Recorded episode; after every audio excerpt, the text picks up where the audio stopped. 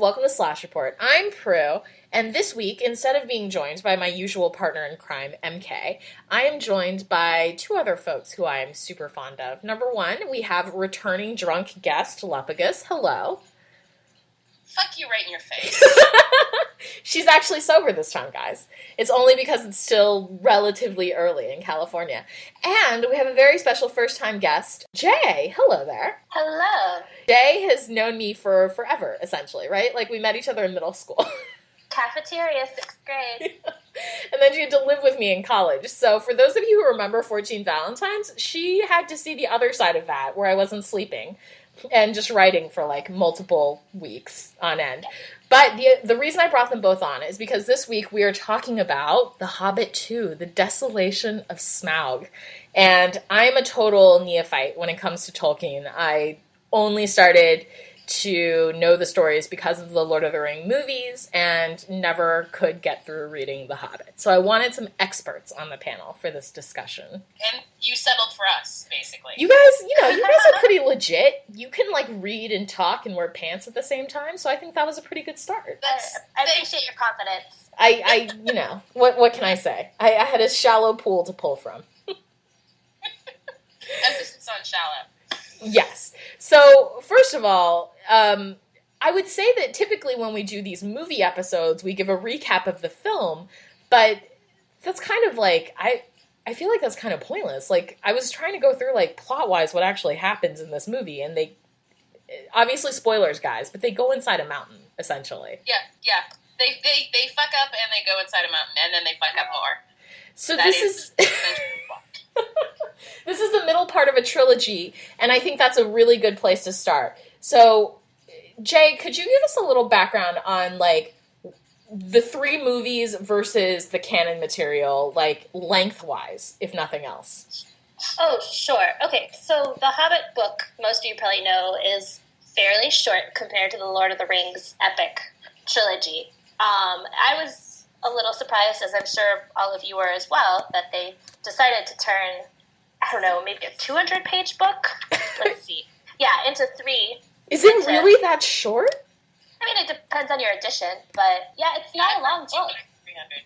Yeah. Um, so, so the second movie hits all the major points of the middle of the book. You know, it hits Mirkwood, it hits Beorn, it hits um, uh, the elves, Lee Pace on a moose, and, and, and then they get to the Moose Lonely is Mountain. served not appearing in this film, sadly. The the magical Oh, that's right. That's right. I was really, I was really looking forward to this, and the moose didn't show up. moose. So was I.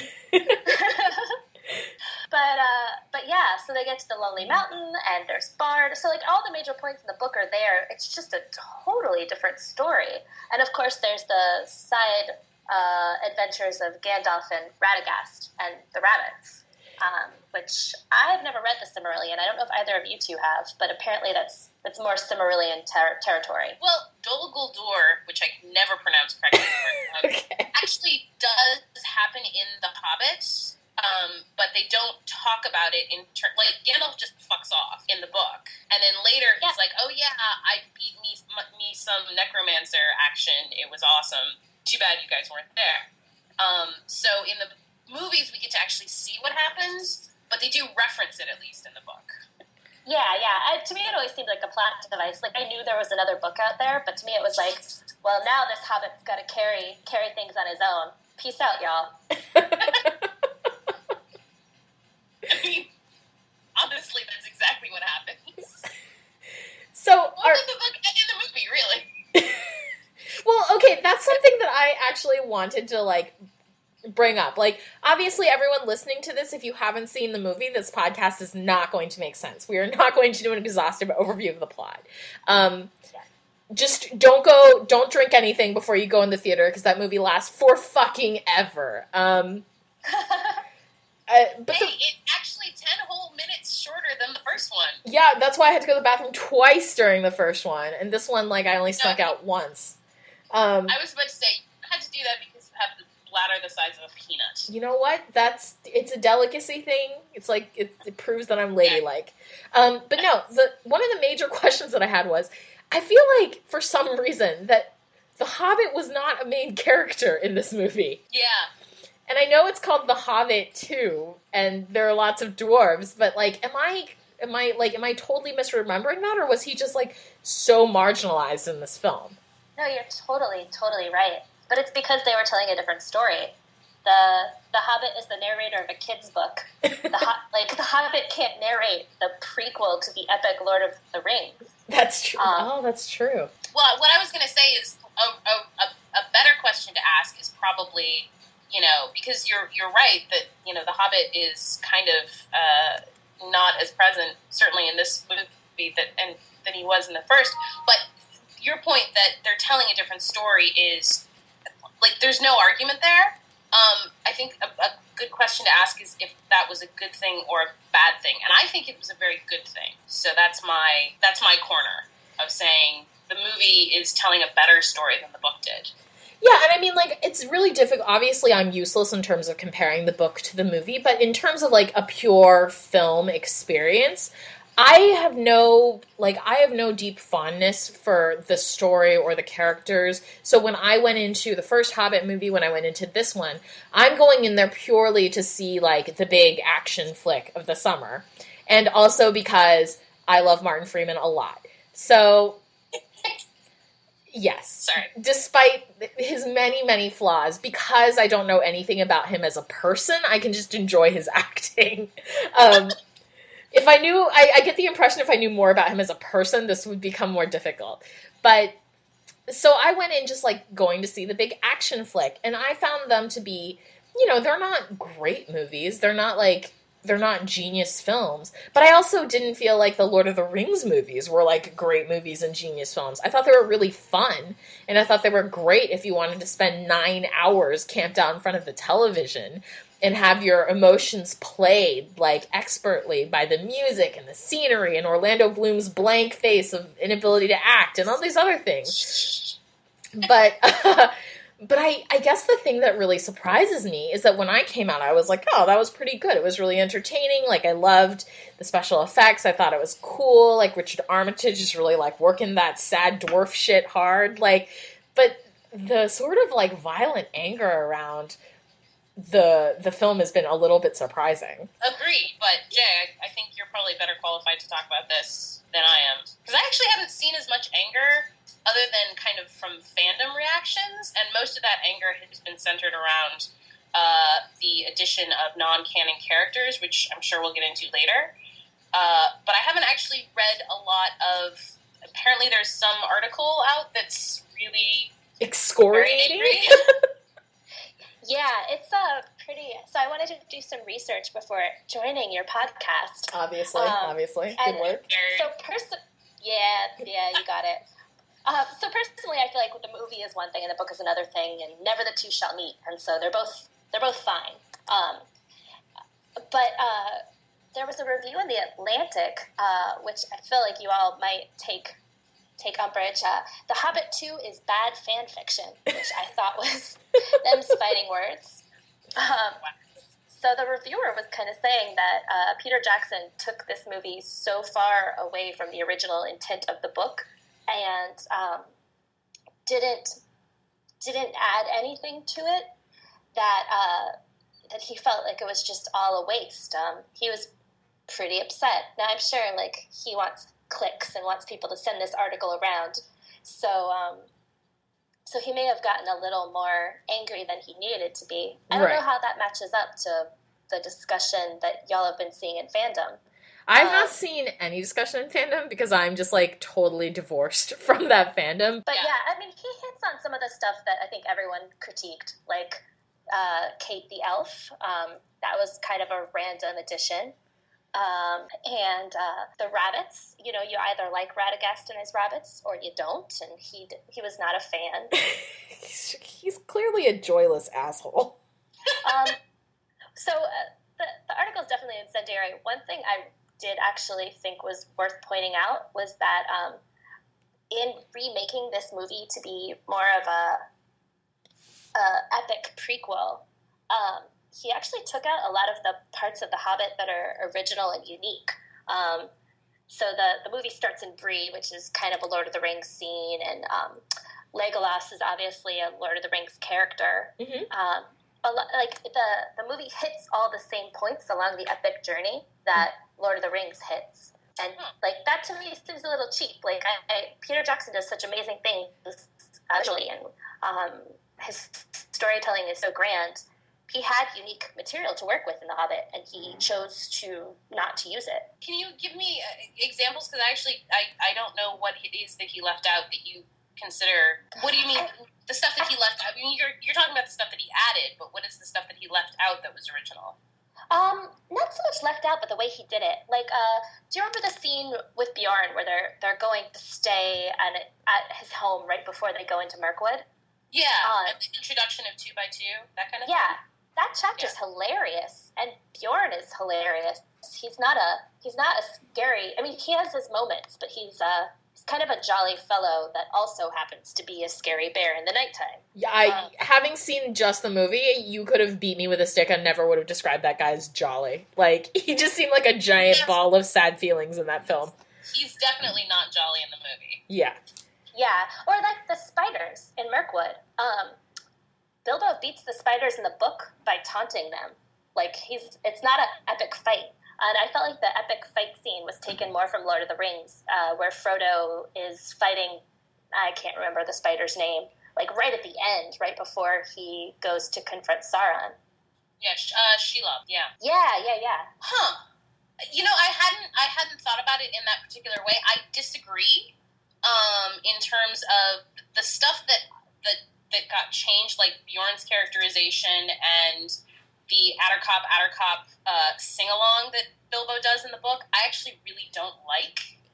Um, and uh, and especially actually the introduction in uh, the Beorn chapter. Um, it's it's interesting that you find it really funny, and I think it's intended to be funny.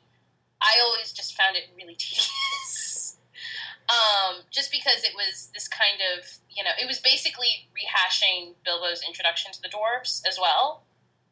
Right, Um, right. You know, because they come in two by two, and you know Bombur's lost and all of that kind of jazz, and um, so yeah, I I, I I agree up to a point. I think in terms of them changing a lot of things. In terms of the inclusion of, of characters like Legolas, I feel like that would have been so weird to have Mirkwood without him because he's there, like in the you know in the in the canon of the of the world. You know, Legolas isn't you know is is already born by that time. Um, Legolas was created by Tolkien later for Lord of the Rings, but you know, in terms of retconning or whatever, he would have been there, and people would have been like, "Well, wait, isn't this just a prime opportunity that Peter Jackson missed?" You Can know I what I mean? can I be super nerdy for a second? Sure. we we Oh, welcome yeah. that, Jay. We'll- We we'll- welcome we'll that. together. It'll be great. Is Legolas from that forest though? Because they're Yeah. like Gal- Galadriel's not Legolas- in that forest. No, no. Like uh, Galadriel's from Lothlorien, which is a different place. But I, and Legolas is not from Lothlorien. No, Legolas is from Mirkwood. Legolas really is within the canon of the story Thranduil's son. Oh, okay. Yeah, yeah, it, and it's not made hugely clear in the movies. He's kind of he seems more of like a lieutenant of Thranduil. Well, that's because Thranduil is like a shitty father. Like the greatest thing about that, like this is just me being like a dumb bitch coming in is like not knowing anything. But like the greatest thing about that the movie. fact that you're you're gonna you're gonna add at the at, at, at the end being like Thranduil's such an asshole and it was super good for me. So Oh, obviously, no, he's the greatest. Like Thrand, I like. I would have paid the cost of admission for that movie just to watch Lee Pace pants around, prance around being an asshole to people. oh, yeah. Like, I would have cheerfully watched three hours of him, like having like amazing elven histrionics at everyone, and um, yeah, that was pretty great for me. And him being mean to like Thorin, excellent. Him being a shitty dad to Legolas, Trez, excellent. The the crown, the greatest. That is the greatest thing. And Luffagus is about to volunteer some information that's going to be embarrassing to me, but I don't care because I'm excited. Well, I was about to say, and also because you're going to cut this out of the audio. But Jay, guess who has put in an order to for, uh, from one of my friends uh, to make an elvish crown for herself so that she can prance around in her own little kingdom, drinking wine and being mean to people. I ain't ashamed of it. That crown is the best crown. You Please really don't edit this out. This is amazing. I'm not gonna edit it out. I'm gonna wear that fucking crown with pride. Like the greatest thing about this, right, is that I was basically talking to Gus about this movie, and I was like, "Look, plot, whatever, dragons, okay." That crown was incredible. and then Gus is like, "My friend made one," and I was like, "Can she make me one?" And she honestly thought I was joking until I was like, "No, serious. How much would that cost?" I could totally see you wearing it. Me too. I could just I could wear it to work. I'm, I'm, I'm just gonna say, I'm sure she'd do commissions, so I'll give her a plug. It's a catastrophe on Tumblr.com. Just FYI. Yes. Anyway. And the extra, extra excellent thing about it, right, is that in the querying regarding th- my future eventual crown, the question was like, was is this like for a cosplay con or something? And Gus was like, no, my stupid bitch of a friend is literally just gonna sit in her living room wearing this crown, watching selfies. watching say yes to the dress. And I was like, there's nothing wrong with that. Such a magical creature. This is the life I choose, okay? Okay. Anyway, moving on. Yes, moving on. Um, so okay, so let's let's address the idea of um, what you're talking about in terms of the the, the repeated beats uh, from Lord of the Rings because I think that is absolutely a valid uh, criticism. Um, I don't. Again, it's it's just so hard for me in terms of because the problem is, of course, that Tolkien wrote The Hobbit and then spent I think 15 years writing the rest of the world. Like he wrote The Lord of the Rings, but he's also written about 10 other books worth of information about Middle Earth. So is that like Lord of the Rings, the the Hobbit book, and then the Silmarillion is just like ten other books? Well, yeah, the Silmarillion is actually a lot. I, I don't think I'm pretty sure that uh, that he never published the Silmarillion. His son did, Christopher Tolkien, Okay. who just kind of self-appointed himself as the archivist of his father's work. work. Okay, okay, got it. So there's the Silmarillion, there's the Unfinished Tales, there's various other chronicles. I mean, there's just a shitload of stuff that Tolkien wrote about because he was a big nerd. Um, and uh, and so when you read the the, the problem is because like I read The Hobbit when I was a kid, um, and then I saw the Lord of the Rings movies, and then I read the Lord of the Rings books somewhat. I got through about half of it because it I didn't like it very much. um, we'll talk about that later. But there's a lot of repeated beats from The Hobbit into Lord of the Rings. You know what I mean? Yeah, totally. And so Um, it's I think I think it would be hard for Jackson to having done the Lord of the Rings come back to the Hobbit and not do some repeated stuff. You know what I mean? It, it, does that make sense? Yeah, absolutely. Um, Yeah. I think the I, I was sad that the humor of the the child's version of these events gets Mhm. lost. Like Yeah. I, I, I think there's something to be said for epic fantasy where there are repeated events, like um, archetypal, you know, character building events that you've got to hit over and over again because it's a fairy tale. Um, it's the tonal differences that were a little disappointing to me. But um, I have very purposely not said anything about Smaug and the Lonely Mountain yet because I actually thought that part of the movie was awesome. I can't imagine that being depicted, even though it was a departure from the book. I, I can't imagine it being depicted any better or differently. Oh yeah, I was about to say Smaug. I we could talk for two or three hours about. I like I've always loved Smaug as a dragon, um, just from like the perspective of like he's so interesting to me as a character. Um, and then to see him on screen way even better than I kind of imagined, I was just like, yes, this is everything I want. So yeah, absolutely, we can talk about that. I thought he. That was a pretty big departure. I thought I have no idea what the original version was, but I thought the entire scene between Bilbo and Smaug was absolutely fantastic.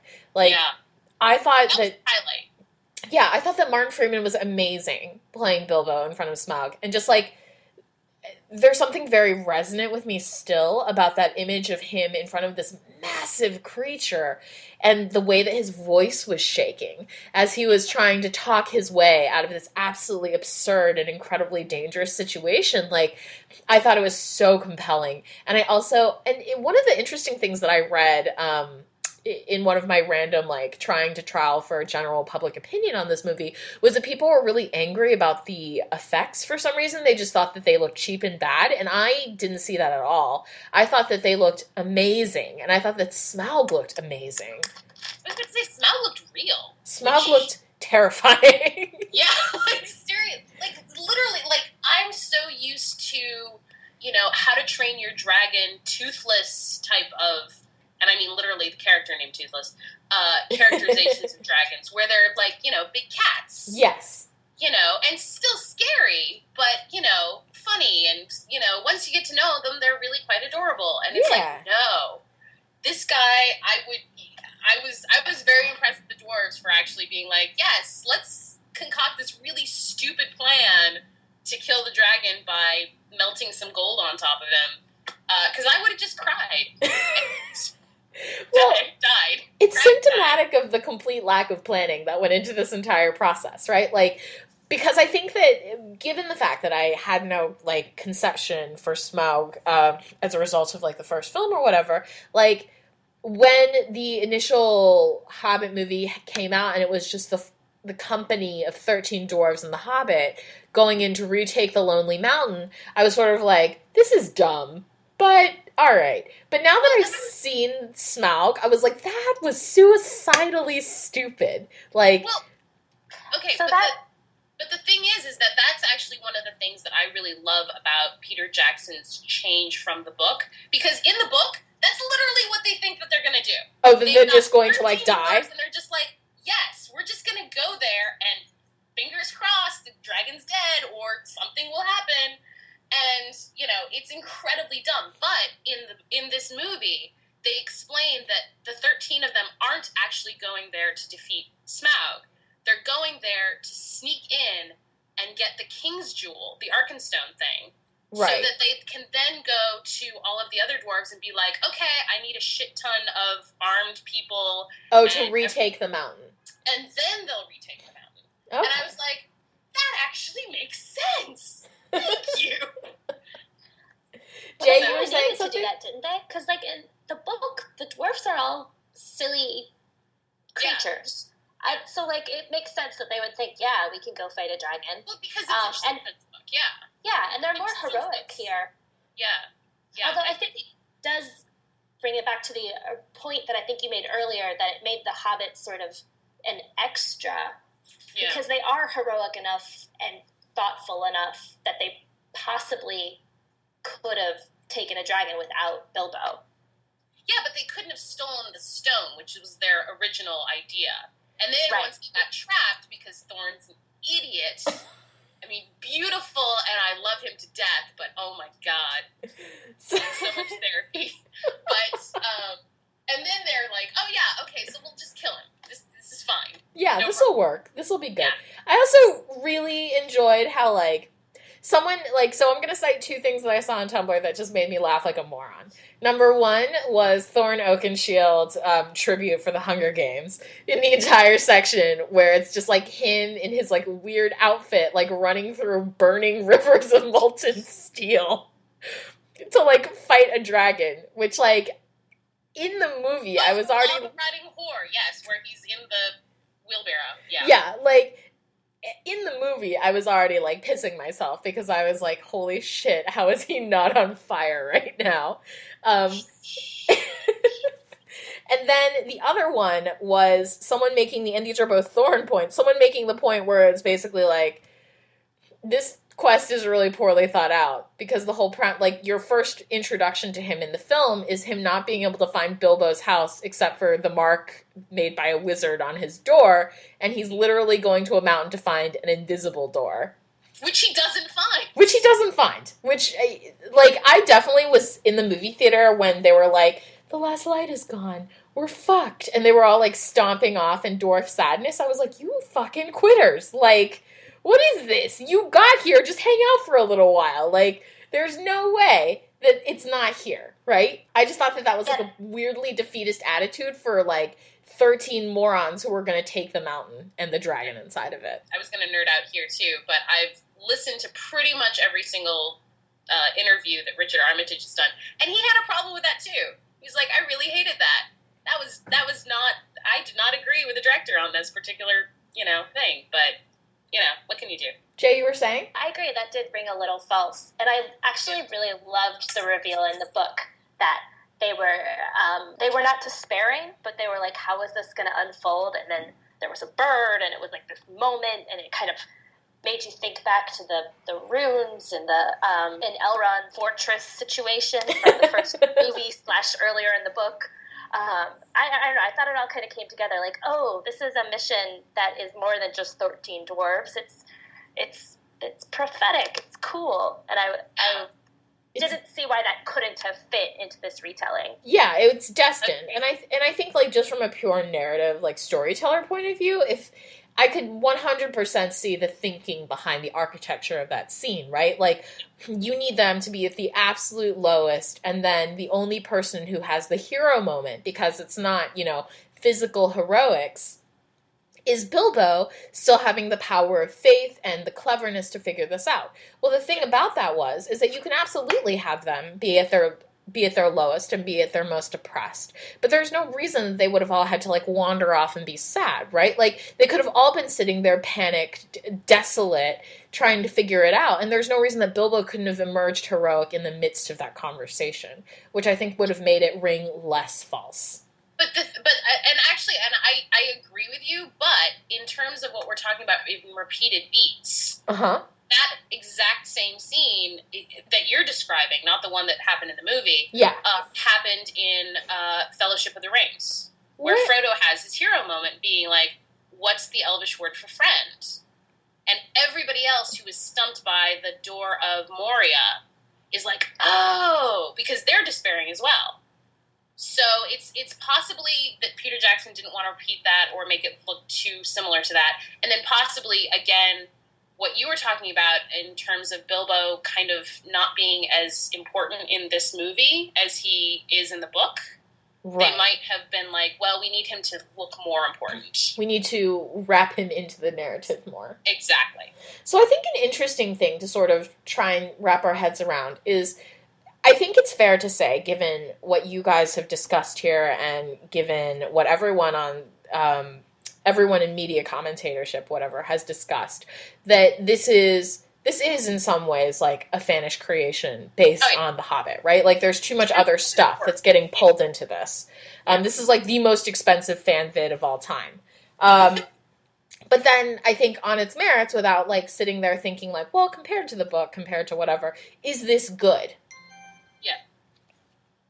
Was that your answer? Just yes. Oh, is that my question? Oh, yes. It was. Well, I mean, I'm biased. I love these these books in this world uh, so much, um, and especially Peter Jackson and Fran Walsh and uh, Philippa Boyens' version of this world so much that I'm, you know, literally the third movie could just be Bilbo sitting in a field crying, and I'm gonna be like, greatest cinema ever, you know, because that's. I mean, I have like everybody I, I i agree that everybody was just like excuse me three movies for this for this particular book? And i was like motherfucker yeah. Hell yes. I'm so excited. Sign me up. I'm i'm there. Because because uh, and this is again this is a nerdy thing but there's complicated rights issues right. of um, these books christopher tolkien again the son of j.r.r. tolkien uh, has said repeatedly that he will never sell the rights to anything of, else that his father has written, which means this is all we get. We don't get any more Middle Earth. Um, and for me, that's really sad because right. I love the world and I love the the creation and I love the scenery of New Zealand and all of that jazz. So, you know, I'll take three movies. Uh, but yes, I think that um, in terms of quality, it's a better movie. It's a busier movie certainly than Unexpected Journey, and it's more. Um, yeah, I I think it's great. I think it's a great movie. Jay, your thoughts? Oh, I'm for, for almost the exact same reasons. I'm gonna have to say it wasn't a good movie. Um, and let me ca- caveat that by saying I enjoyed it. Right. I, I enjoyed the experience of going to see it, but for me, The Hobbit um, I, it's what, been one of my favorite books for my entire life. I uh, my dad read it to me when I was a little kid, and it instilled me with this sense of like little people without any inner obvious physical strength could make their way in the world and do something noble and something good. And I love that this book is actually, in a lot of ways, about the true meaning of friendship and when you when you make a promise to people, how you keep that promise and what effects that can have on your relationships and this movie was a lot of fun and it was epic and there were adventures and the dragon is, is scary and the goal is like the, it's a stunning scene. But i feel that the way that jackson remade the story lost the core of what i loved about it. I mm-hmm. love the world and it's nice to see that world but i i also love bilbo and i love what he stands for and i i missed that in this and i think that in the remake they lost a lot of the core of the other characters too. Like Thorin is either a uh, hero or an asshole, and there's none of the in between. Um, Gandalf is sort of a guide, but in this one, he's so concerned about the coming darkness that he's he's not able to push people into becoming more. I just I thought a lot of the, the characters were missing from the plot. Hmm. Yeah, well, it, it sounds like um, it sounds like you internalize the story almost as like a fable or a fairy tale, and this, as we've discussed, like this version of the movie is definitely like way too epic and swashbuckly to have like a core like that. Yeah, totally. Well, and actually, the thing that I find the the I can't remember who said it. But somebody said it um, really interestingly is that the Hobbit book is the um, is is the story that Bilbo told Frodo when he was a kid. Uh, the the the book, you know, A Hobbit's Holiday or whatever Bilbo ended up calling it in the book, um, was the kind of uh, assortment of adventures that he told his uh, his nephew and the other kids um, uh, about what happened to him. And then I feel like the movie is the truth and that's my interpretation. That's not, you know, the that's not the way it is, but that's how I kind of read it, or that's how I kind of interpreted what's going on. Because you're right; these books aren't that they're missing a lot of the whimsy, I think, and the um, the sense of you know we know how, that Bilbo's going to come back safely and uh, and and be perfectly fine because of course in the Hobbit book the ring isn't evil. Um, Wait, because, what? Yeah, Tolkien didn't write the One Ring when he wrote the Hobbit. Well, it- um, What? I'm so confused now. All right, so the ring, the The ring ring is just a, is just a magic thing that Gollum really loved, and that makes people invisible. that makes people invisible. Yep. There was no connection to Sauron. Sauron didn't exist when The Hobbit was written. So then when Gandalf like left to like fucking like bye, I'm gonna allow for some character development. Like, what was he doing? He was going to Dol- well, that's the thing. In okay, when God, I'm such a fucking nerd. Yes, Um, Luffagus. When la- yes, this. yeah, He he wrote it basically as a, a story for his kids. right. Um, and he wrote Gandalf being just kind of this mysterious wizard who had other things that he was doing, and this was a very small adventure. Because there's this great line, and Jay, you probably remember it better than I do, um, where it, it's at the very beginning of The Hobbit where he's talking, and he's uh, the narrator's talking, and he said, "If you only knew a quarter of the stories that I knew about Gandalf, and I only know a very little of them." then you would know that there's an adventure ahead or something like that. Remember? Because he's like he's constantly just you know this mysterious wizard guy. Um, yeah, yeah. yeah, and in the book, there's no there's no Dol Guldur. Radagast is mentioned once as a cousin of Gandalf's because in the book he is a cousin. Um, Tolkien later retcons that into he's a fellow wizard of the Maiar Maiar Maiar spirits, whatever. So all of the information about like the necromancer in The Hobbit is just oh some sorcerer. He's not he's not Sauron. He's not anybody. Um, he's Sir not appearing in the film uh, or in the book, um, and he, he's literally a MacGuffin device to get Okay. Gandalf away. That was kind of my um, interpretation, and one of the reasons why I did enjoy the movie so much because I felt like it questioned the text of the book so much in a meta way that I really love.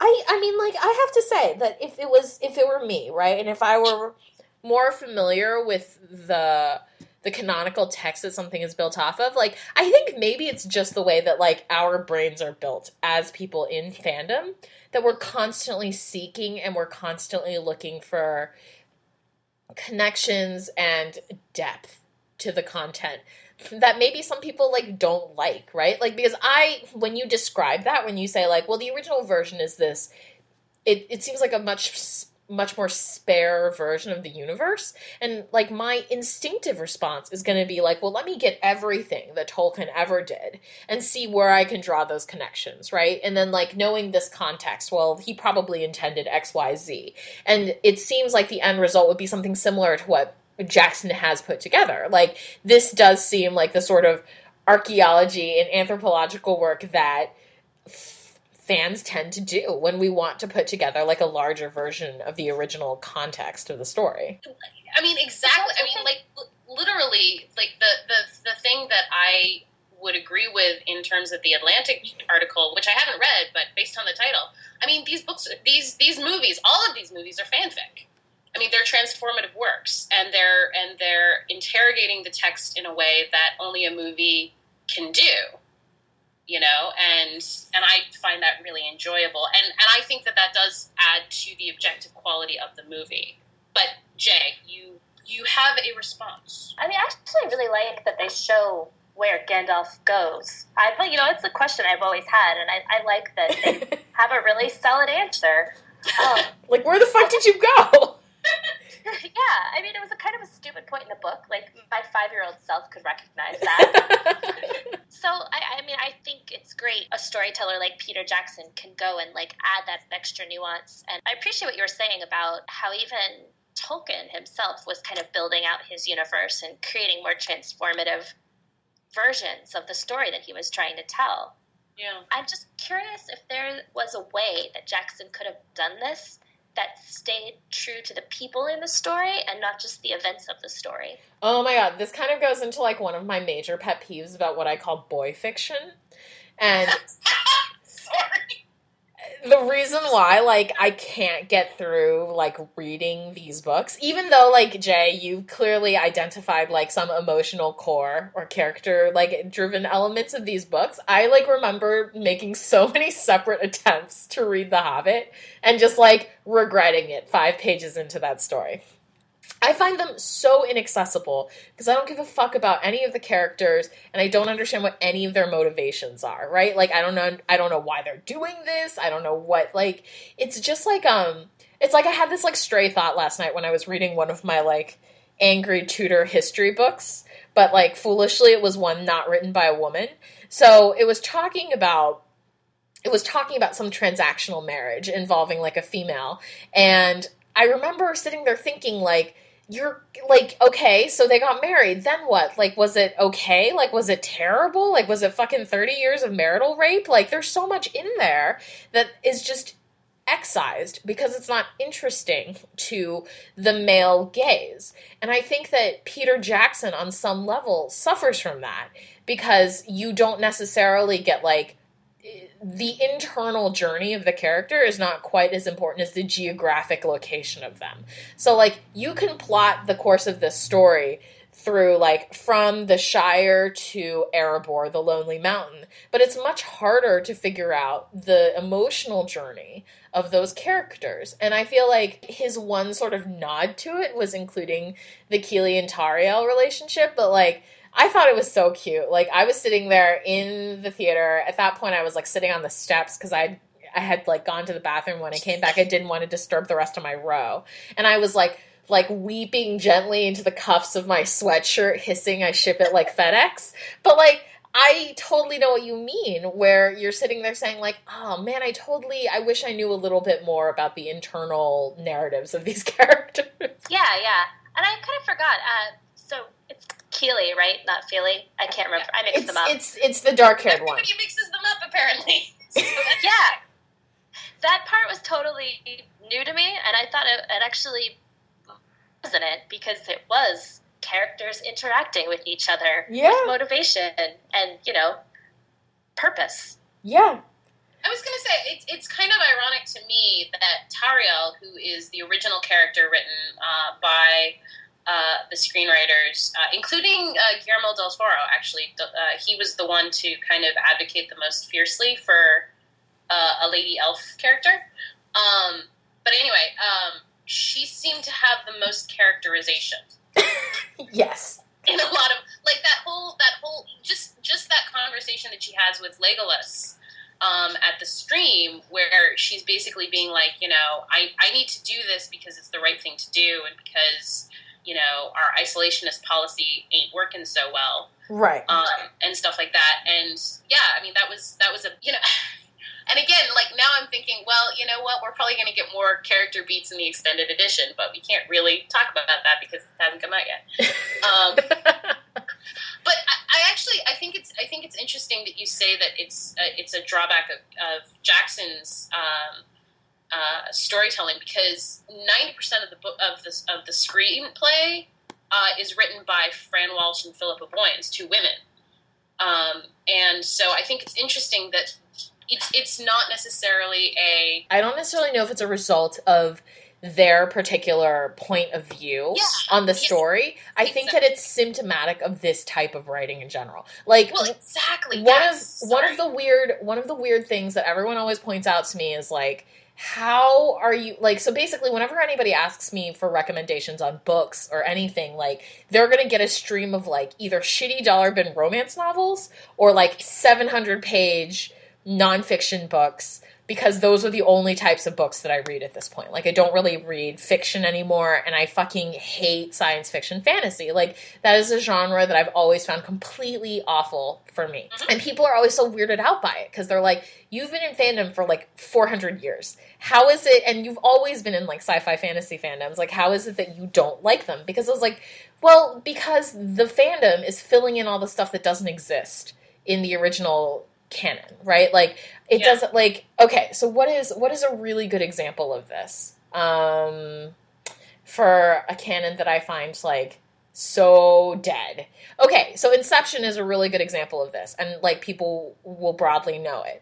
So if you look at Inception, the movie, it is really flashy, shiny, and it gives you like an interesting premise, but then it does nothing with it, right? Like all of the characters are literally like it's such an irony in and of itself that the that the villain in the story is a shade because every fucking character is like a bare minimum plastic cutout version of like a real person. oh yeah And as a result of that, the fandom itself is really huge and like had a wealth of really interesting stuff because you could flesh it out a lot. Um, and I feel like probably and like a lot of what I call quote unquote boy fiction has that problem, right? Where you have people going on these epic quests and these big journeys and like doing these big important things, but like I don't fucking know who this dude is, right? Like, what is your favorite color? Do you like to eat? Like, what is your thing? Like, why should I give two shits about you and your epic quest? And that seems to be the question that is always unanswered whenever I'm reading or watching or consuming one of these like fantasy science fiction canons.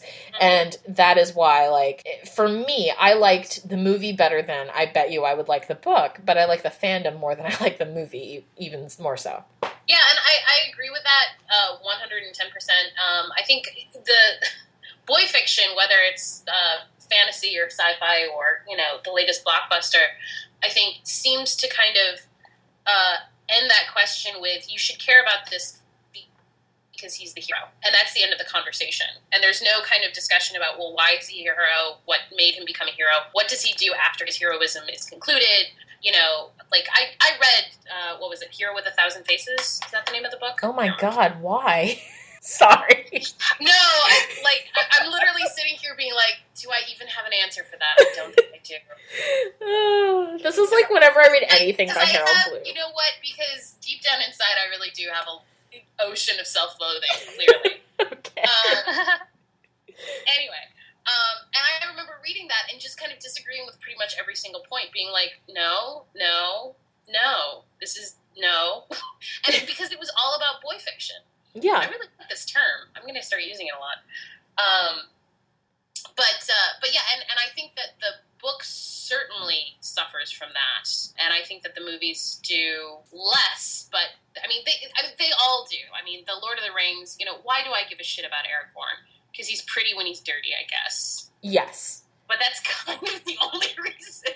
Viggo Mortensen's like filthy attractiveness is still really baffling to me because I totally He's still that. He's still dirty gorgeous, by the way. Like 20 years later. Yeah, because he's only hot when he's under a layer of dirt. Like if you wash his hair, the appeal goes away entirely.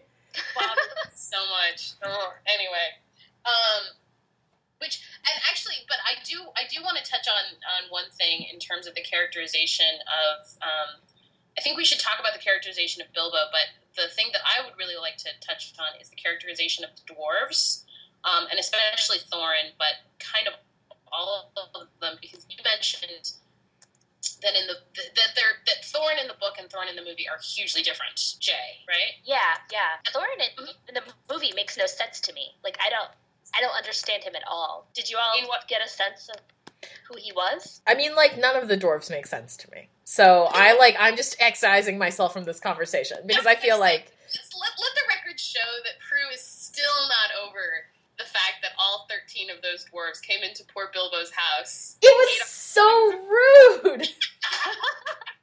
I just I like I remember watching that in the theater and being like, "Oh, I hope your quest fails. That is so rude. Why would you do Yeah, I watched this movie with her over G-Chat, and just like the entire part of that conversation was just her being angry.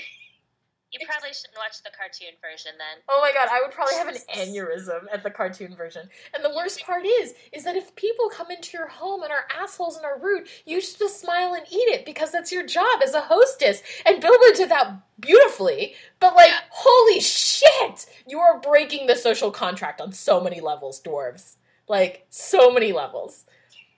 so many unacceptable levels. Sorry, I'm done. I'm done. No, I'm done. it's okay. No, like literally, I, I just wound you up and let you go because I really wanted that. So mean.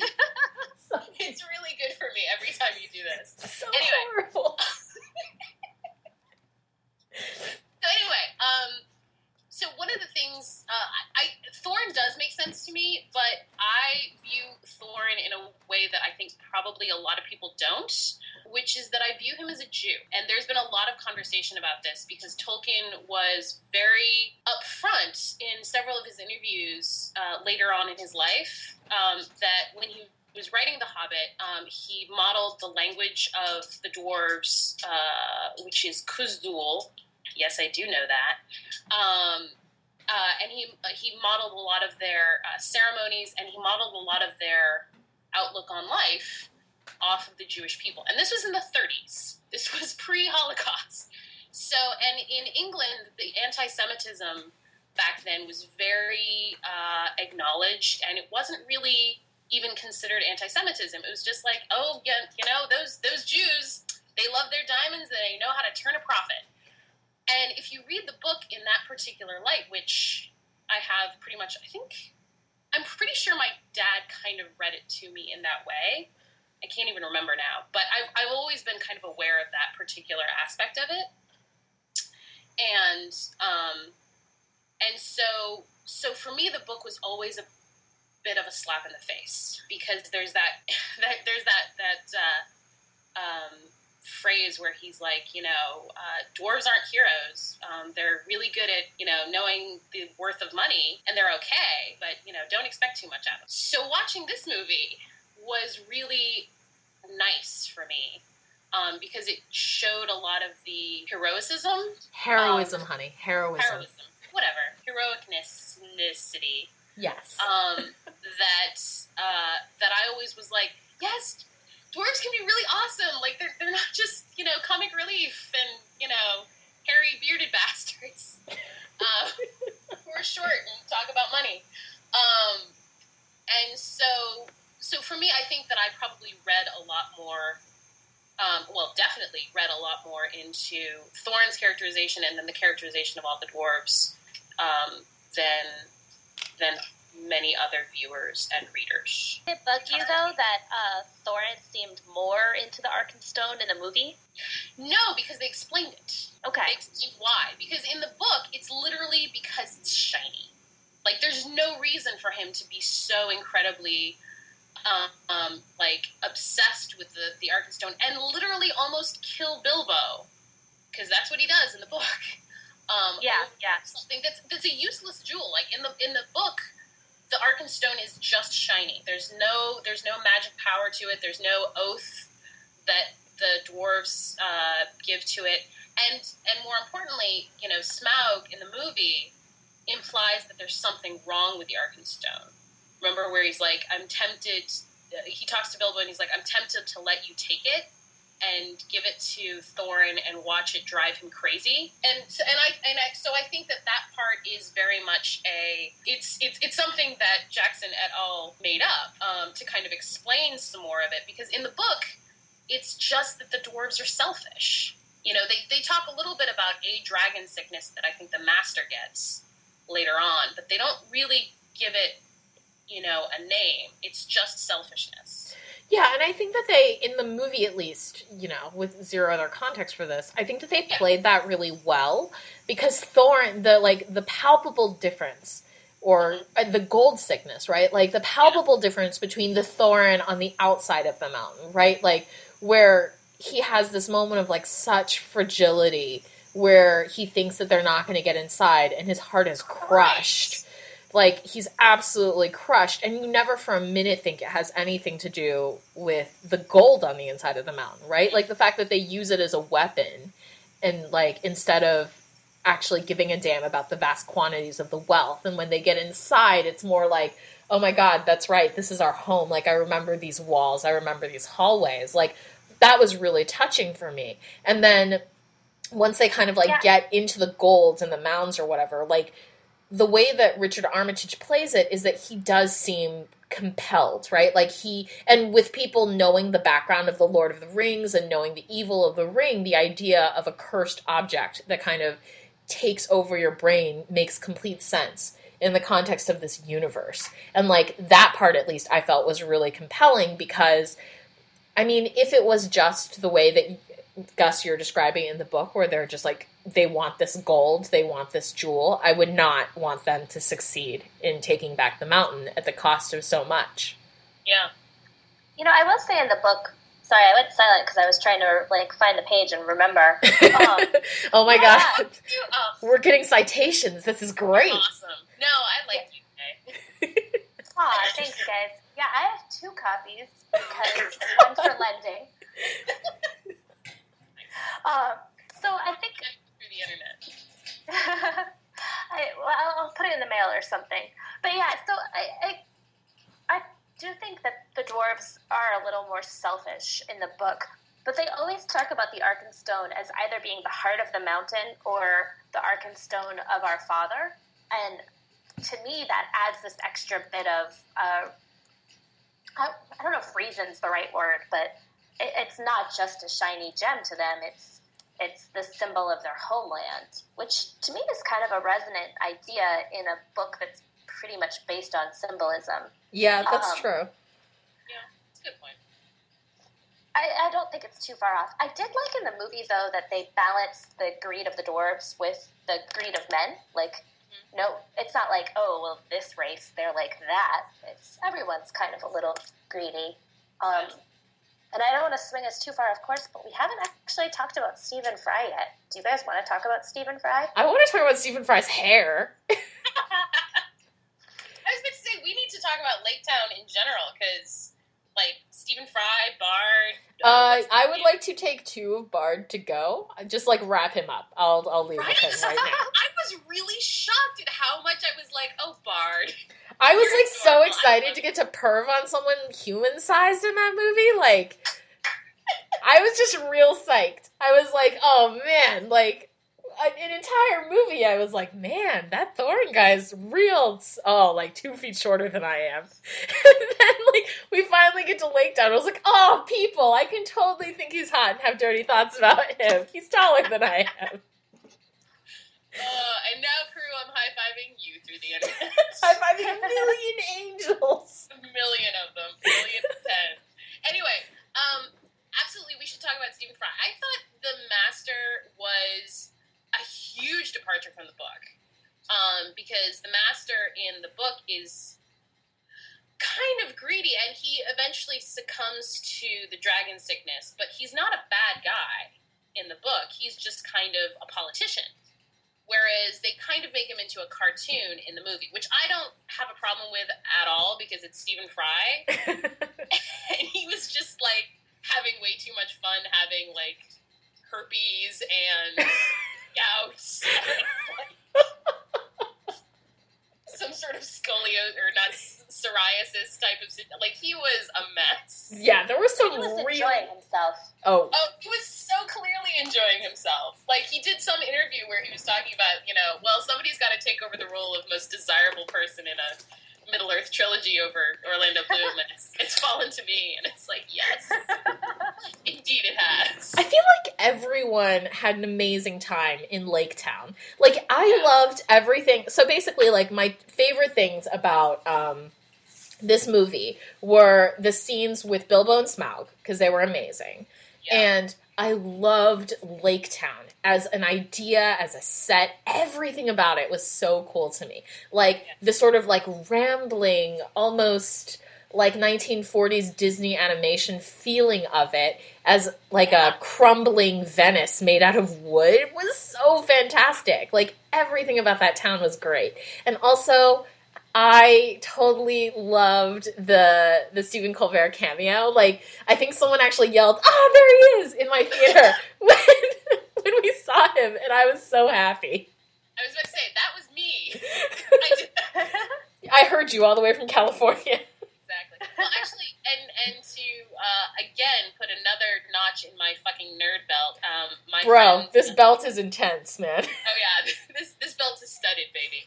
Um, uh, my friend uh, Judge Bunny and I got to go to because uh, in Los Angeles um, they did a uh, tour of the Hobbit set. We got to go. I won like a like a lottery type thing. Uh, I got to see Lake Town, like literally the set. They they broke it up. They shipped it over to Los Angeles they set it up and there were like i think a dozen or so of the original crew and like designers who were who were hanging out basically and answering questions from people like me lake the lake town set is every bit as amazing in person like you go like you look at the pieces of paper and they're handwritten like notes of currency and like lists about fish sales and like everything is is labeled and intricately made and it's it's all real.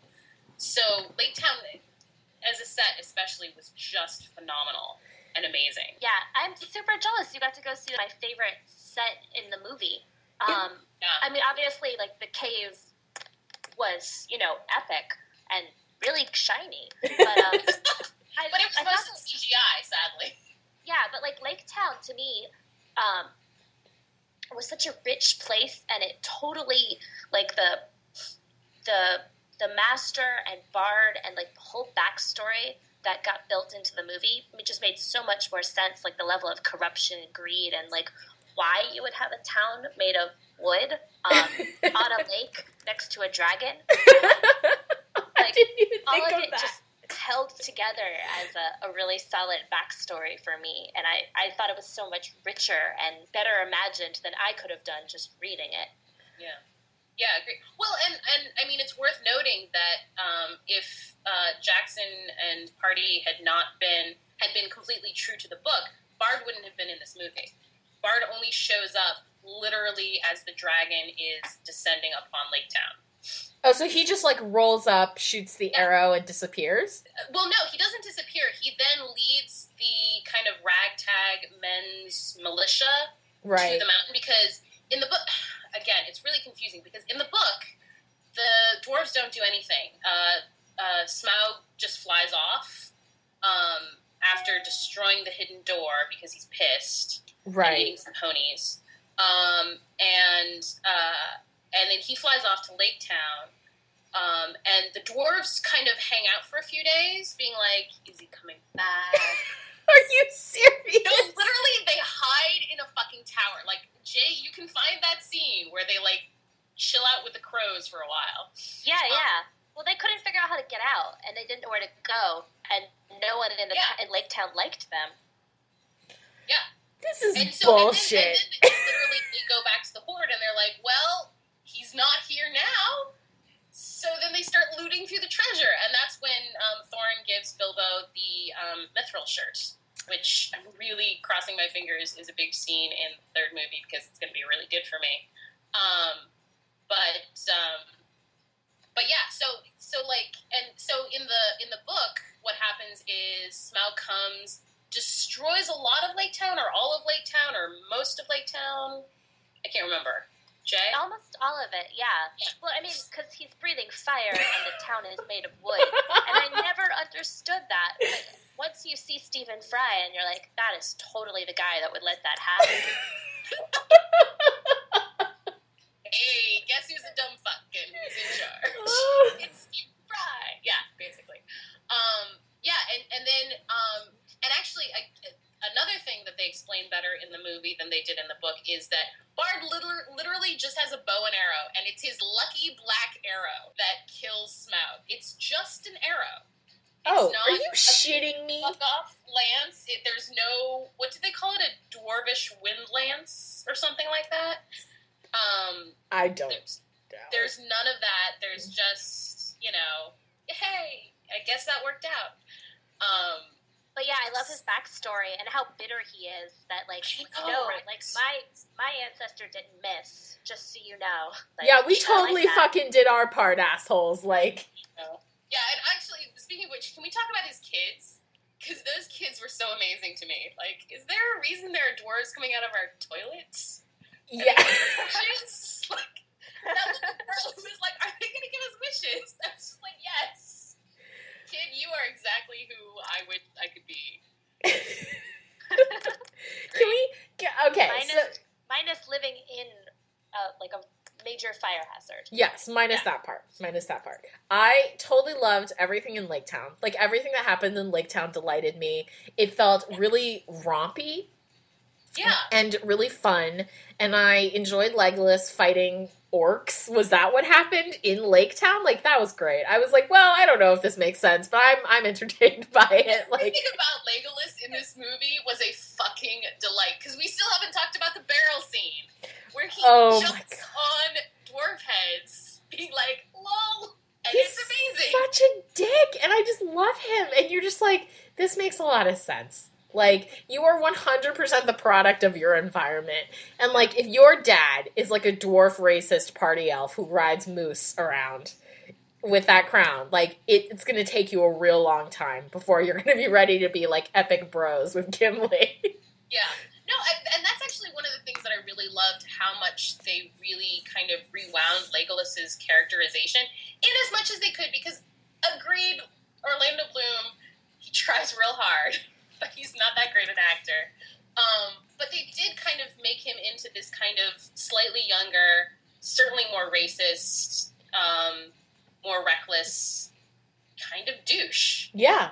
um, who was super mean to Thorin and stole his sword, and I was I'm still kind of sad about that. And at Um, least they and they totally remembered to make his eyes blue the entire movie this time. I know.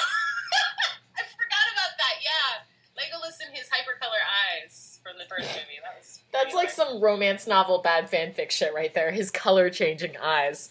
So I was grateful that they actually had the CGI budget to fix that for this one. Yeah, agreed. So anyway, um, but yeah, no, and, and somebody did a really great gift set of because the, the the the moment, and I actually thought about this when it happened, and then somebody did gift set, and I blessed their hearts. Um, of when when uh, Legolas like gets a nosebleed.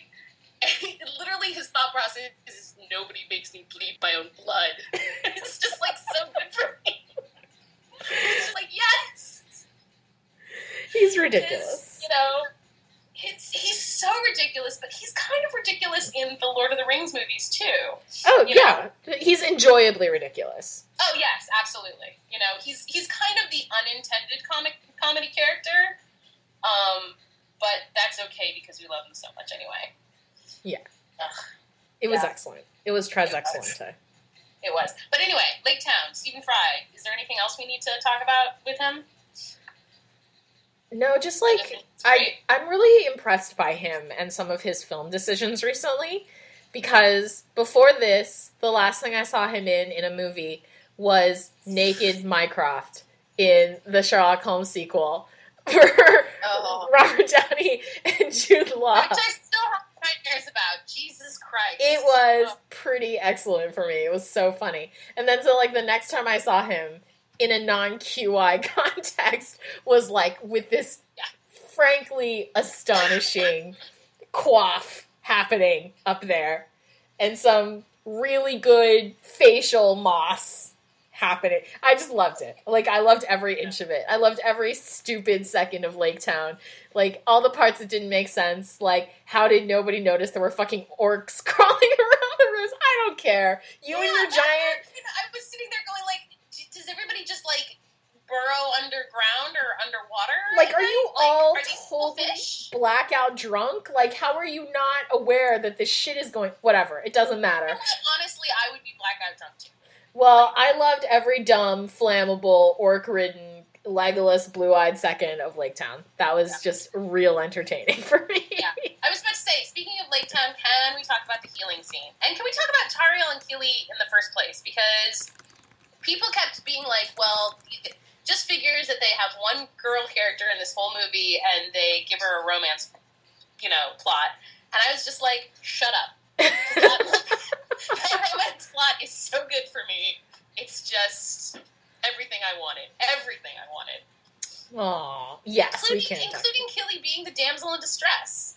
Yes, I mean, I, I, I don't have a lot of like. I really enjoyed that relationship like more than I thought I would. I think that for as little screen time as they had to establish the romantic underpinnings of that, I think they did a really impressive job of it. Um, what I will say is that in terms of people being really angry about her inclusion, because I feel like people are most angry about her inclusion because she's a, a totally original character. Um, and I think that I think it was Evangeline Lilly, right, who said this, and I think that her point is really valid, where she was saying that it's going to be nine hours of movies without any women in them. Like Yeah. it's a it's a film series that has no female characters, and she was saying that in these days, in the modern context of the universe, that's not okay. And I totally agree with her. And I don't really have anything else to say about that because I loved her as a character. And they were really fun. And she was really good at killing orcs. and it was just good for me. Yeah. I did like she was very capable. Like Yeah. it wasn't like she was. I, I'm still a little iffy on Arwen as a character, um, even though she actually I think is part of the Tolkien original canon I was about to say, you're iffy on her from the movie or from the book? from the movie.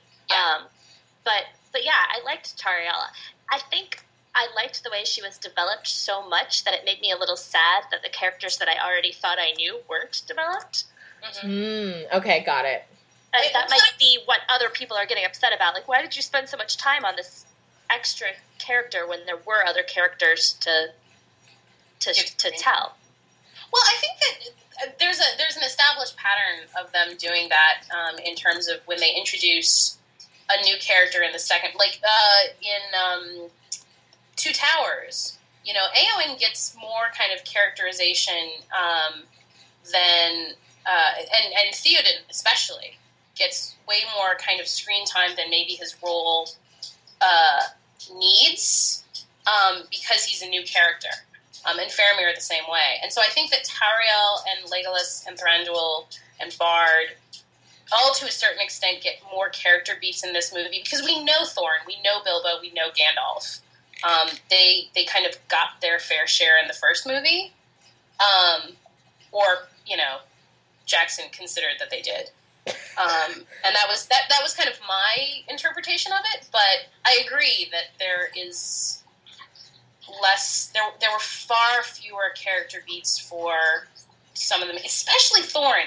Thorin in this movie actually bugs me quite a bit um, in terms of his character arc. So, What would have made you happy? Like if he sat there playing his harp. dude, I was about to say I'm still bitter over the lack of uh, shirtless smithing in the first movie. I'm so furious about it. And when you okay, so they filmed it.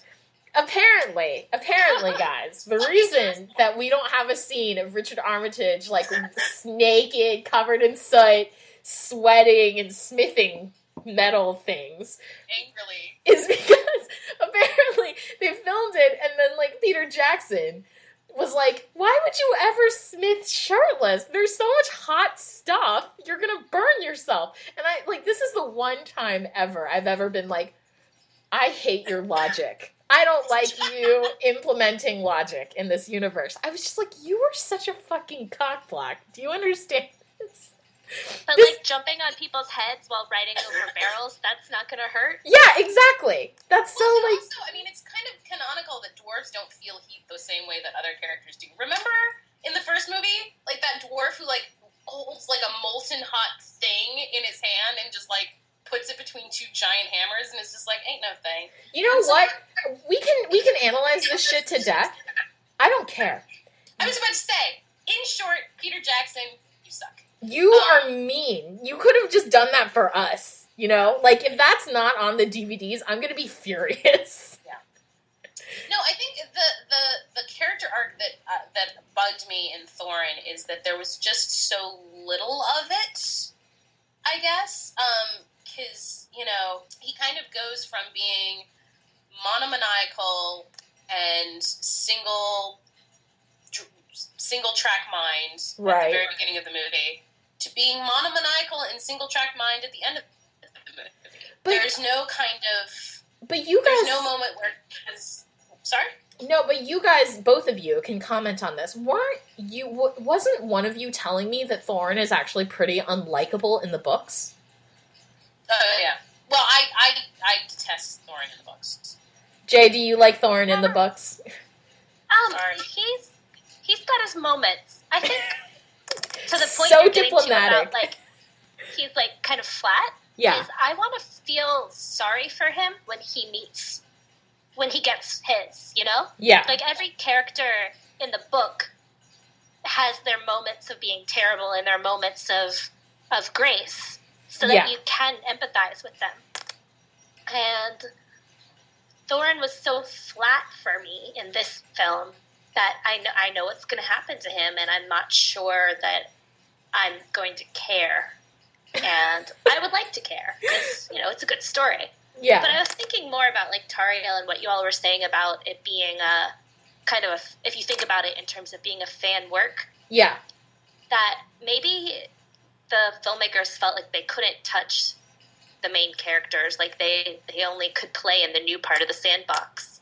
that's true. I hadn't considered that before. I, I think that's an interesting idea because we still haven't talked about Bilbo's characterization, and I think we should uh, definitely touch on that. I, I think that they did play around quite a lot with the characterization of the of the set character. I mean, what few there were. There were the dwarves, there was Gandalf, and there was Bilbo. And you know, we didn't get a whole lot of recurring characters. I mean, Radagast was there for about five minutes, but um, Him and his bird poop head were great. I, I, I honestly do just adore Radagast. He's just, you know, but of course, Sylvester McCoy, I'm always going to love. So, you know, Yeah, yeah, he was quite lovely, and he also captured what I felt was like the spirit of the story. Like yeah. you He can was totally, much- you Yeah. can totally fight evil with bunnies. Like that is the way we do it. Well, it's Yes, not, I mean, he, he more than anything else, and weirdly, felt like he was from the book. You know what I mean? And he isn't, of course. Like, he's literally mentioned once in the entirety of The Hobbit.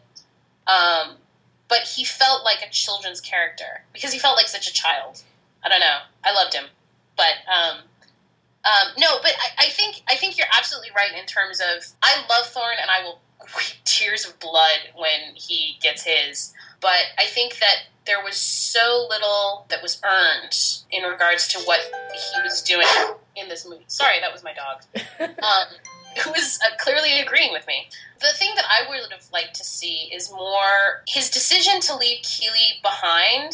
I felt was really selfish in terms of because there was a much better reason to leave Kili behind, and that is you're hurt. Yeah. I don't know what's going to be in that mountain, and Lake Town is a safer place for you.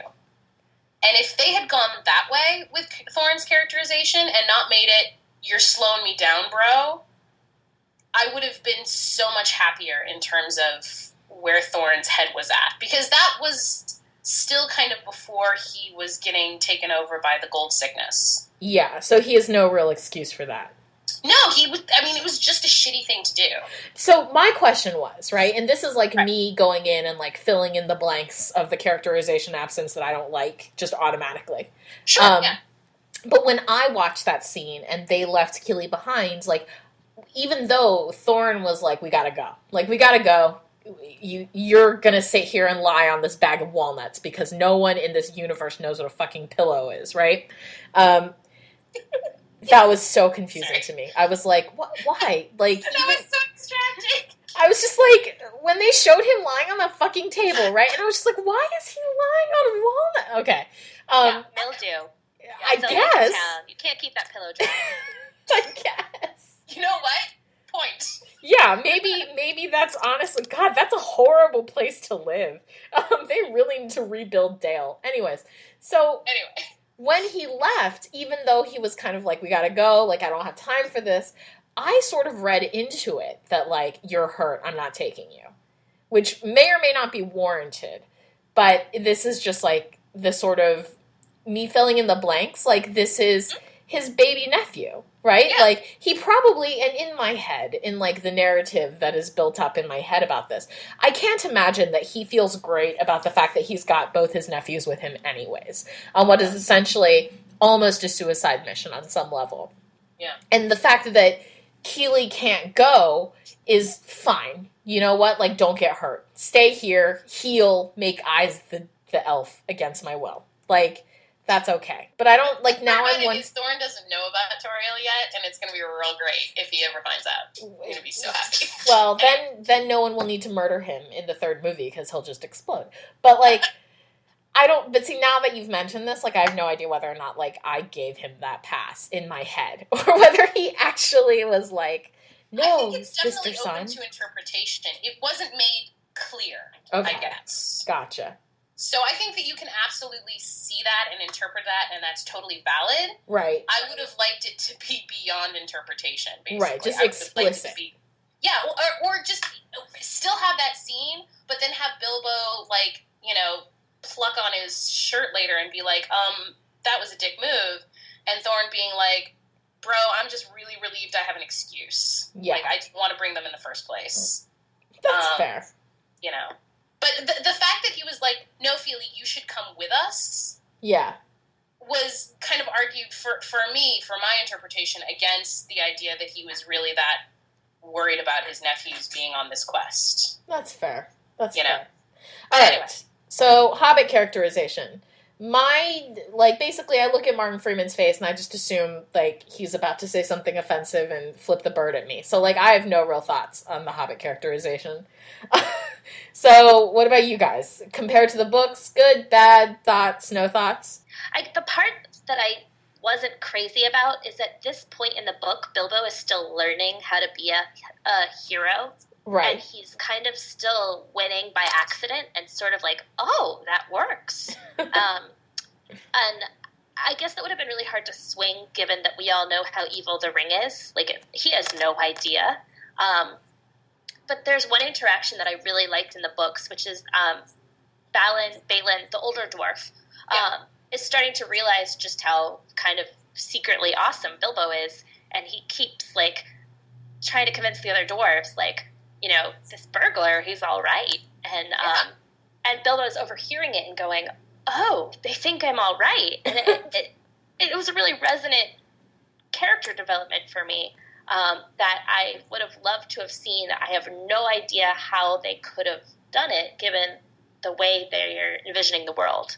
Yeah. Well, and also the way that they, because you know, a lot of a lot of the movie suffers from the fact that they were originally going to make two movies, and then literally after they'd stopped filming, they decided to make. Uh, I think the studio was like, no, no, no, we're going to do three.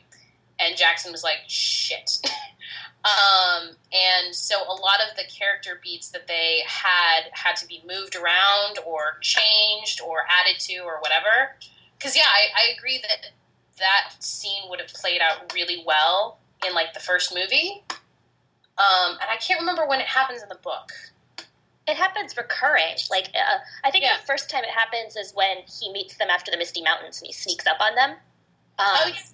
But as he repeatedly rescues them over and over while Gandalf is off having mysterious adventures, uh, Balin's like his biggest fan, yeah. yeah, yeah. And it, to me, it made the scene with Smaug much more resonant.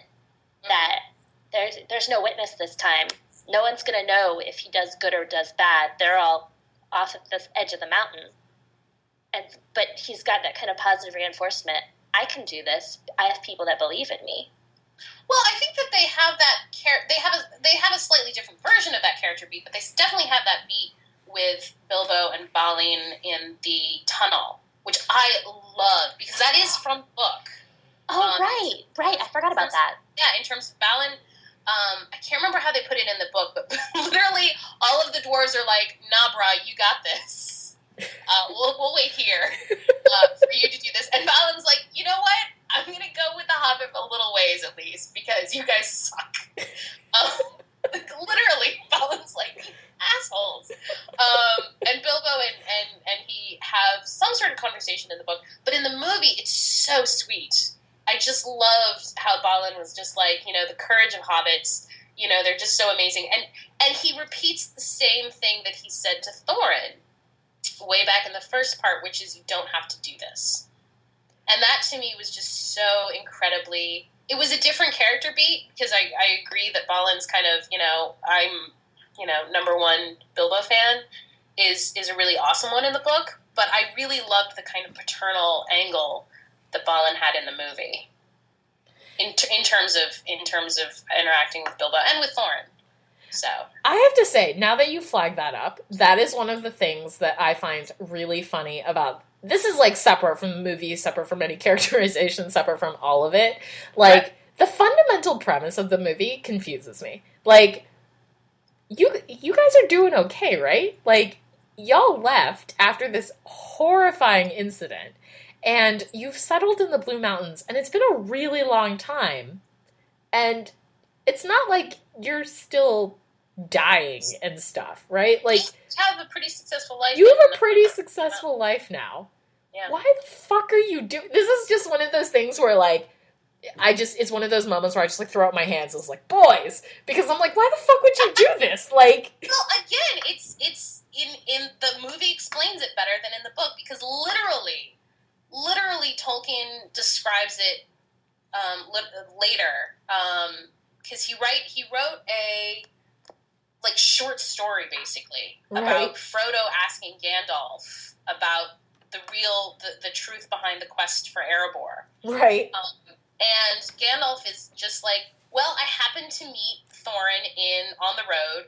We went and had some brewskis. um, no, you think I'm kidding? No, I believe you. That's why I'm sad. And and it turned out that Thorin had been okay for you know 150 years, but lately he's just been kind of thinking about it and getting mad about the whole thing with Erebor. Right. And so coincidentally, I happen to have this map and key that his dad gave me. Whoops, I guess it was his dad. Didn't realize that. Um, and so it all kind of works out. That's how it happens in the book. That um, is fucking stupid. no, no, no. There's more to it. There's more to no, that. there isn't. Like, there isn't. No, there is because they have songs. Like it's home. Yes, laugh at me. It's homesickness. It's an eternal homesickness, and Well, I yes, it's didn't very realize. true. Yeah, I didn't realize that that was the context in which the book was written. It makes so much more sense. Like it's it's Zionism, which that's a whole other political debate for another podcast. Yes. But I feel like if you we think will about never have. Yes. yeah, it's probably not a good good conversation for this podcast. That is true. Um, but like th- that, these people have been singing these songs for the last however many years, and idolizing this place that they came from, and it's sort of like a part of them now. If you think about like the power of a story to stick with you. Um, no, and you know what? I I this is their completely. I, I completely agree with that. And I recognize, like, I believe in the power of stories and, like, the power of even more than, like, a cohesive story, like, the power of narratives and symbols and things like that. But from, like, a, sh- a, a purely pragmatic point of view, right? Like, if I am, like, a lady dwarf and I am living in the fucking Blue Mountains, and like Thorin comes in or whatever, like, and they're like, you know what? Uh, we've been doing okay for like the last 150 years, and we've recovered or at least gathered what we can from the ashes of our previous lives, and we've started up this existence, and you know, like we're we're we've made a life for ourselves.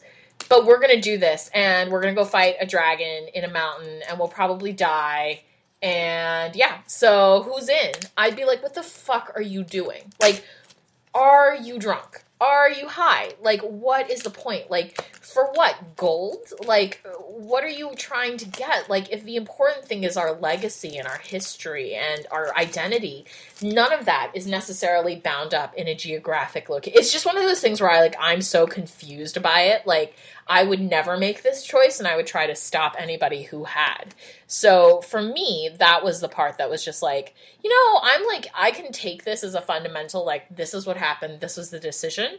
But in terms of like a character choice, I would never have started this to begin with. Like, I would have just been like, this is baffling to me. Why would you throw away what you have currently on the dim and possibly um, impossible dream of something that may or may not ever happen? Yeah.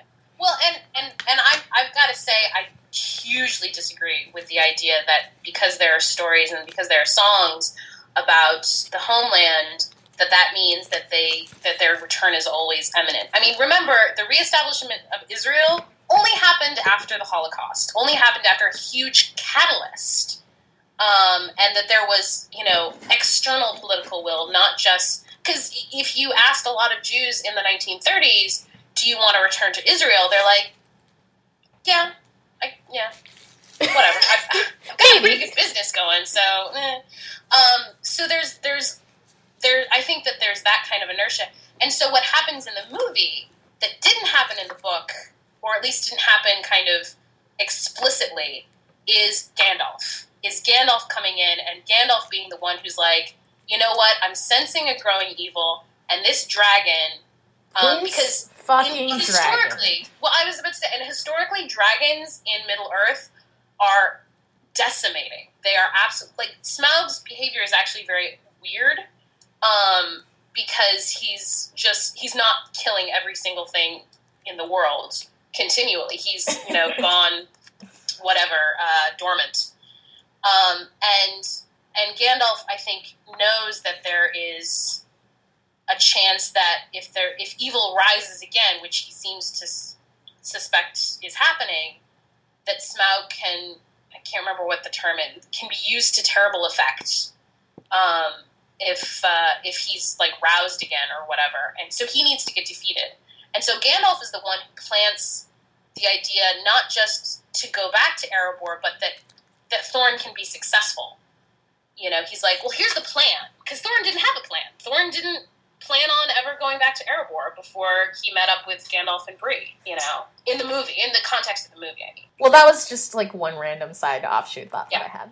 That I was like, So, yeah. No, I, I mean, I agree. Even even the plan that Gandalf had was shit and stupid as fuck. And like, I'm gonna go find me a random hobbit because them be good burglars. Uh,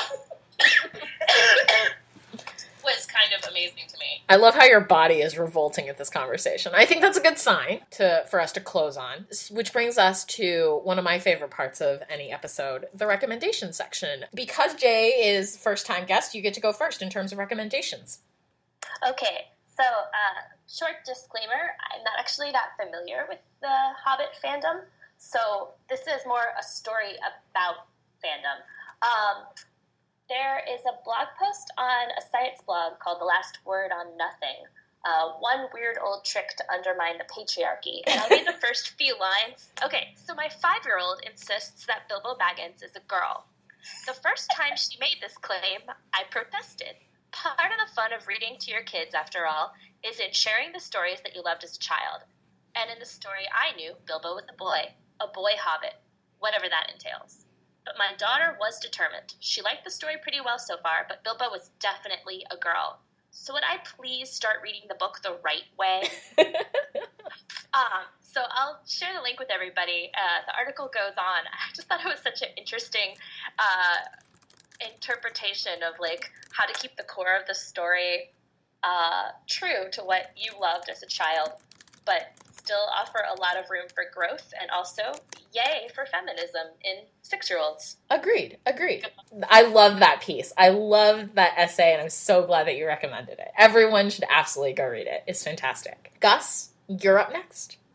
Well, it's, you know, really hilarious that that's the thing you chose because um, from a reading and certainly from a writing perspective, I only really like girl Bilbo stories. Um, and for whatever reason, in this fandom, uh, it's, it's pretty prevalent. It's about 10% of the fic that's written on AO3 is uh, Girl Bilbo, which is awesome for me because that means I got get a fair amount to read. Um, so two of my recs are Girl Bilbo, and two of them are Boy Bilbo. And so I will talk about uh, the first one is A Minor Misunderstanding by uh, Jezebel Rising. And it is, um, and these are all stories that were written before the second movie came out. Uh, I haven't written, a, I haven't read a lot uh, that's come out since, but I'm sure it's all great. But anyway, um, A Minor Misunderstanding is uh, basically uh, an idea that Azog the Defiler uh, doesn't doesn't want to kill Thorin. He wants to mate with him. I'm like choking because I've read this story and it is the funniest thing I've ever read in my life. As a trophy wife, and Thorin, of course, is like, "The fuck, no." And Bilbo takes it uh, upon himself to be like, "Well, sorry, Azog, this boy's already taken. I challenge you to a duel, and it's a chess match." And but- it's absurd and beautiful. Isn't there like amazing orc love poetry? Oh yeah, oh yeah, oh yeah. It's so terrible. It's so amazing. Like literally, it's just. Oh, I I read it the entire time with my hands pressed to my cheeks, being like, "This is beautiful. I love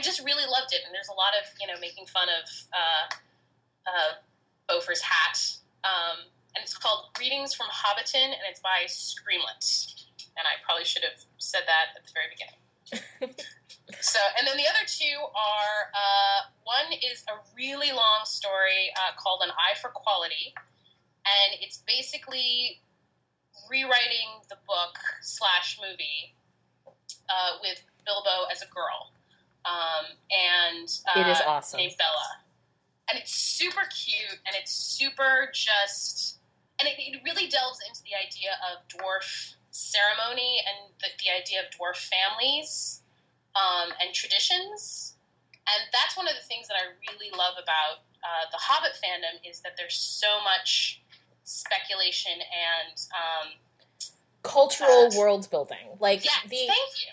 I love I love this story. I think I actually recommended this to you. Yes, you did. Um, so I totally stole it from you. That's fine. I'll fight you later. But um, it's there's this beautiful through line in this story about Kili and Fili deciding that first of all that female dwarves are very rare and therefore their women in general are extremely treasured within dwarven communities. And then Fili and Kili deciding that Bilbo or Bella in the story is going to be their sister.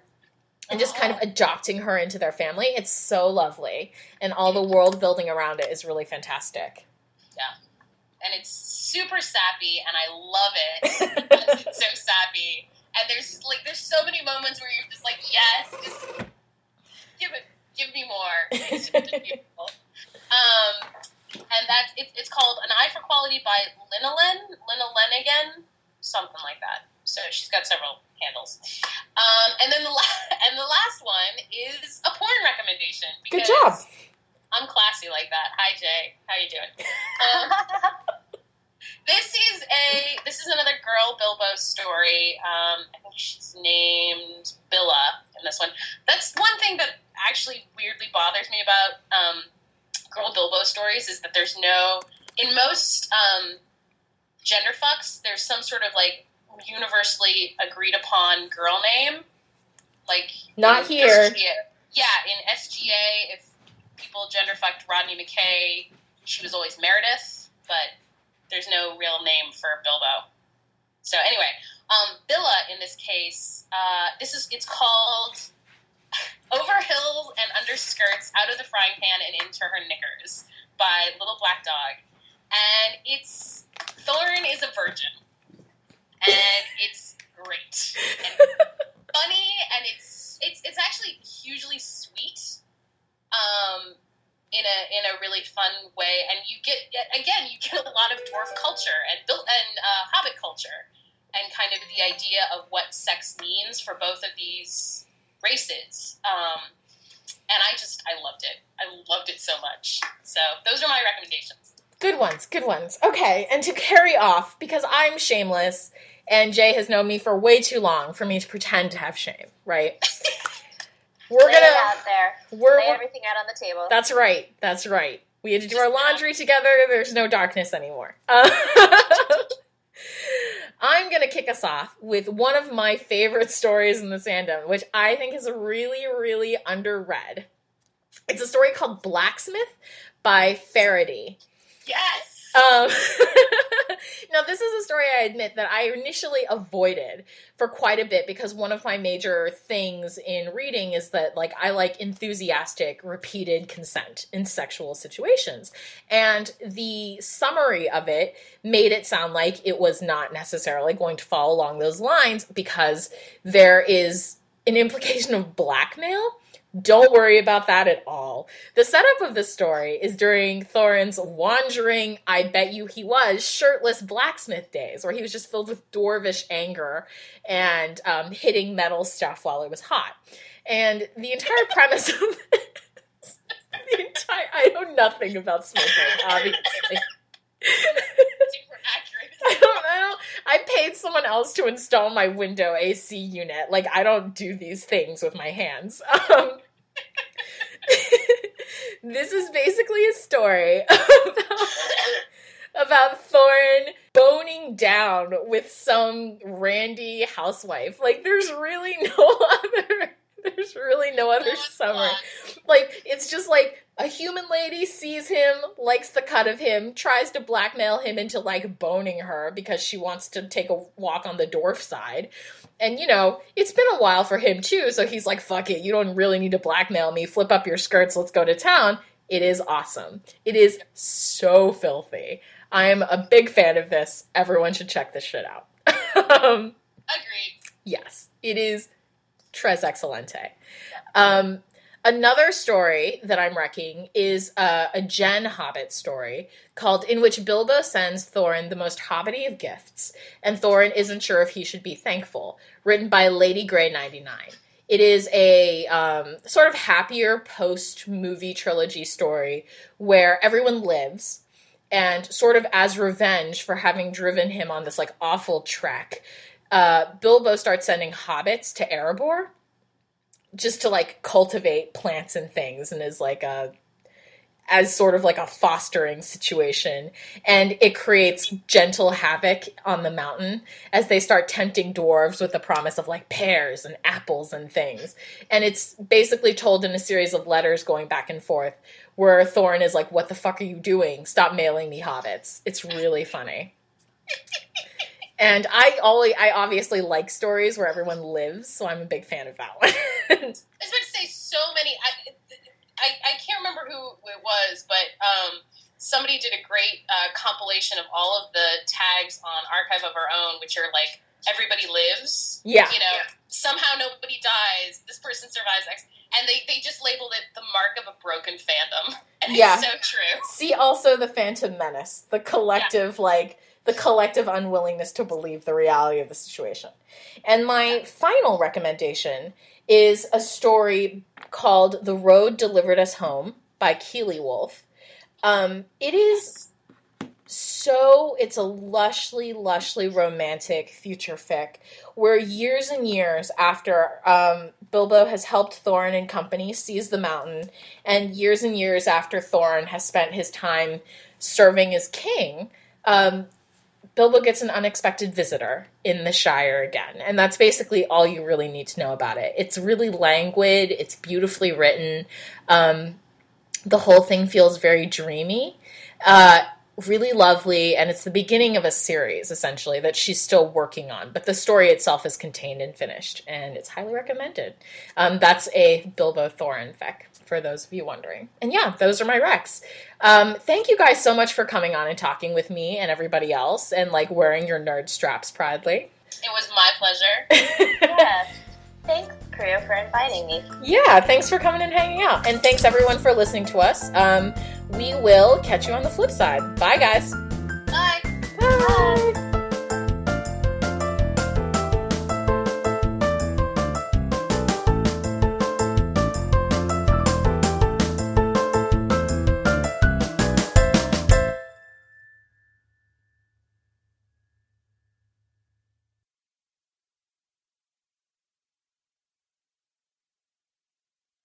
By the way, also, if I start getting emotionally whatever, I'm on so much Dayquil right now that like